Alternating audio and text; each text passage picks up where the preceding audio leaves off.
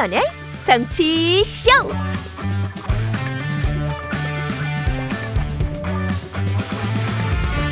여러분 안녕하세요. 김태현의 정치쇼 김태현입니다.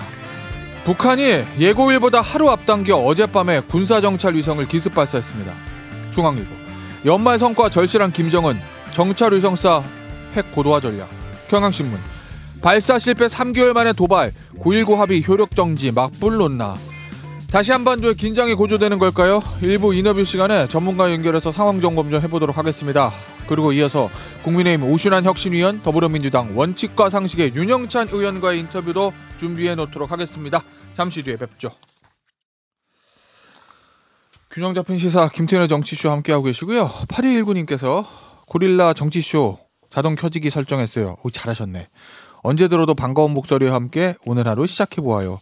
우리 8219님께서 이 거리, 고릴라에서의 정치쇼 자동 켜지기 기능을 저 구동하시기 시작했기 때문에 저는 보답으로 자동 커피 드리기 기능을 그냥 쓰려고요. 8219님께 커피 쿠폰 보내드리고요.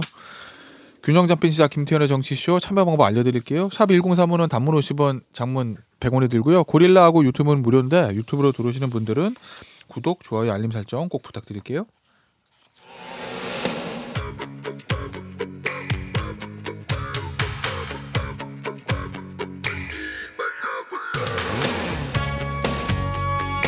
지금 가장 중요한 소식들만 간추렸습니다. 뉴스 온 더 블럭. 북한이 어젯밤 3차 군사정찰 위성을 발사했습니다. 우리 정부는 북한의 위성 발사를 강력히 규탄했고 오늘 임시 국무회의를 열어 9.19 군사합의 효력을 일부 정지할 예정입니다. 서울 지하철 1호선부터 8호선을 운영하는 서울교통공사의 노사 협상이 어젯밤 극적으로 타결됐습니다. 오늘로 예정됐던 무기한 파업 계획은 철회됐고 서울 지하철은 정상 운행됩니다. 우리 축구대표팀이 북중미 월드컵 2차 예선에서 중국을 3대 0으로 꺾었습니다. 선흥민은 두 골 1도움을 기록하며 A매치 3경기 연속골을 이어갔습니다. 오늘 뉴스 온더 블락은 서울신문의 손지은 기자와 함께합니다.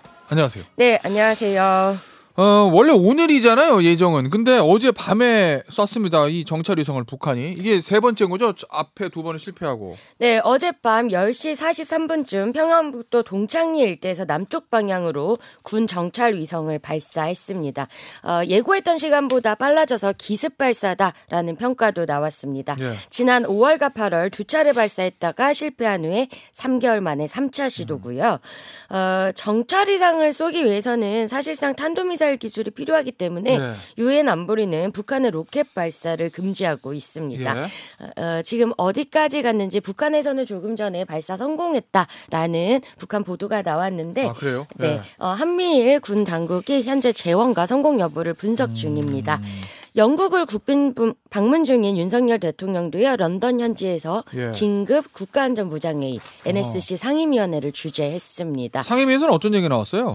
네, 이 발사 성공 여부와 관계없이 우리에 대한 감시 정찰 능력 강화와 ICBM 성능 향상에 그 목적이 있다. 예. 이는 북한의 핵미사일 위협을 실행에 옮기는 조치다라고 어. 윤 대통령이 지적을 했고요. 예. 적법 절차에 따른 대응 조치를 추진하라라고 지시를 했습니다. 어. 자, 그리고 이번 조치가 우리 국민의 생명은 물론 국가 안전 보장을 위해 필요한의 최소한의 방어적 조치다라는 것을 우리 국민과 국제사회에 충분히 설명하라라는 지시가 있었습니다. 그럼 여기서 이제 뒤따르는 게 9.19 군사 합의에 대해서 무용론, 효력을 정지하겠다 이런 얘기들 현 정부에서 많이 나왔잖아요.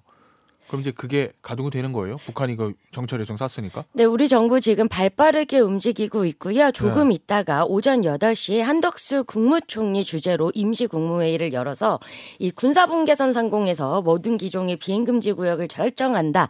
요 내용에 대한 일부 효력 정지를 즉시 의결할 예정입니다. 음. 자, 그리고 이 효력 정지는요. 별다른 조치가 따르지 않고 국무회의 의결 이후에 예. 어, 북한에 통보하면 절차가 음. 끝납니다. 자, 그리고 그리고 조금 전에요. 어, 이 김건 한반도 평화교섭 본부장과 이 네. 한미일 삼국의 북핵 대표들이 유선으로 협의하고 앞으로의 공조를 강화하겠다라고 밝혔습니다. 일단 북한이 먼저 어겼으니 실질적으로 이건 효력이 없어지거나 마찬가지고 그리고 그러니까 우리도 파기 수준으로 간다 뭐 이런 논리겠네요. 정부의 입장은 알겠습니다. 이 북한의 정찰위성 발사하고 이 9.19 군사 합의에 대한 내용 잠시 후에 전문가 연결해서 좀 자세히 물어보도록 하겠고요. 이 소식을 좀 보죠. 정부가 사실은 의대 정원 추진한다는 얘기, 추진하겠다라는 얘기를 얼마 전부터 했었는데 전국 의대에게 수요 조사를 했잖아요. 어느 정도 증원이 필요합니까? 라고 해서 어제 그 수요 파악한 결과를 발표했어요. 네, 전국 40개 의과대학에 내년에 치러질 2025학년도 입시에서 입학 정원 얼마나 늘리고 싶은지를 물었습니다. 네. 어, 의과대학 모든 의과 대학이 증원 확대를 원했고요. 네. 숫자도 두 배 가까이입니다. 예. 어, 40개 의대는 당장 25학년도부터 신입생을 최소 2,151명에서 최대 2,800여 명까지 더 받고 싶다라고 했습니다. 지금 의대 정원은요, 18년째 그대로기 때문에 어, 의대들의 의대 모든 의대들이 증원 확대를 요구해 왔던 네. 상황입니다.